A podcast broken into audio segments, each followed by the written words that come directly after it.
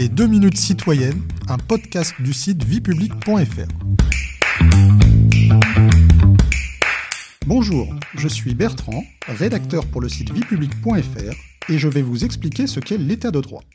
Le concept d'état de droit désigne un état dans lequel la puissance publique est soumise aux règles de droit. L'état de droit fait respecter l'égalité des citoyens et la séparation des pouvoirs. Il s'oppose ainsi à la notion de pouvoir arbitraire.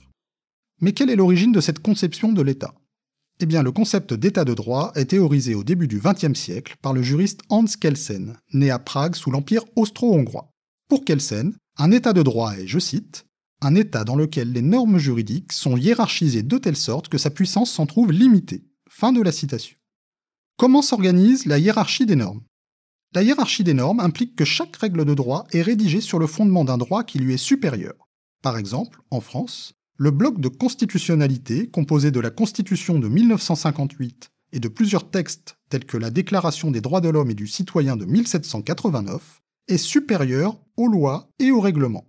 À la base de la hiérarchie des normes figurent les décisions administratives ou les conventions entre personnes de droit privé.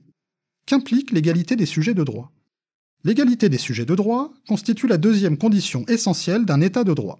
Elle entraîne la fin des privilèges. Chaque personne est soumise au droit de la même façon. Cela suppose que les personnes et les organisations reçoivent la personnalité juridique. Les personnes sont qualifiées de personnes physiques et les organisations de personnes morales. L'État est lui-même considéré comme une personne morale. Dernière notion importante dans la définition de l'état de droit, la séparation des pouvoirs. De quoi s'agit-il? Pour être effectivement appliqué, l'état de droit organise la séparation des pouvoirs qui vise à éviter la concentration du pouvoir dans les mains d'un despote et donc empêcher l'instauration d'une dictature. Le pouvoir est distribué entre des organes indépendants et spécialisés.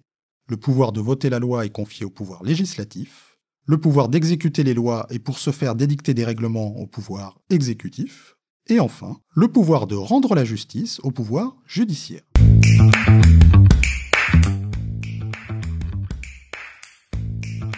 Vous pouvez réécouter ce podcast et toutes nos séries sur vos plateformes préférées et notre chaîne YouTube. N'hésitez pas à vous y abonner. Et pour en savoir plus, rendez-vous sur notre site internet viepublic.fr et nos réseaux sociaux. On se retrouve très bientôt. Au revoir à tous.